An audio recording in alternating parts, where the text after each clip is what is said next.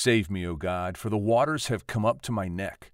I sink in deep mire, where there is no foothold. I have come into deep waters, and the flood sweeps over me. Psalm 69, verses 1 and 2. The picture in the book is a rock uh, on a lake covered, uh, uh, surrounded by a few weeds, uh, and the you can see in the distance uh, the other side of the lake. There's a there's a woods, and this is called Antler Tent Site, and it is in the uh, in the Hundred Mile Wilderness in Maine, on the last leg of the Appalachian Trail. And I was very reluctantly there that morning when I took this picture, which uh, was in a magnificent sunrise uh, surrounded by fog on the lake, and it just created a great picture.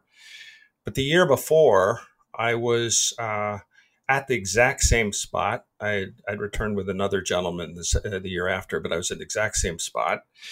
And it was the most frightening um, night I ever spent on the Appalachian Trail because all night long thunderstorms rolled through, uh, rain poured down, and uh, on top of all that, my tent, tent uh, single tent, single wall tent, was leaking.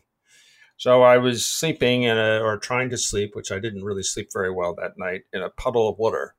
And I swore that I would never return to that site.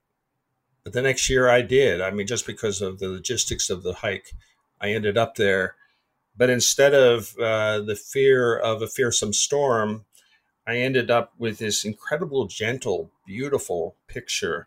And in the middle of it is a rock, uh, the rock of our salvation. That's a great image. And the fact that you were there and experienced it that way, um, uh, it's a reminder of uh, the words of Isaiah that come from the Lord. He, Isaiah proclaims them from the Lord. Even though you go through the waters, uh, you will not be overcome by them.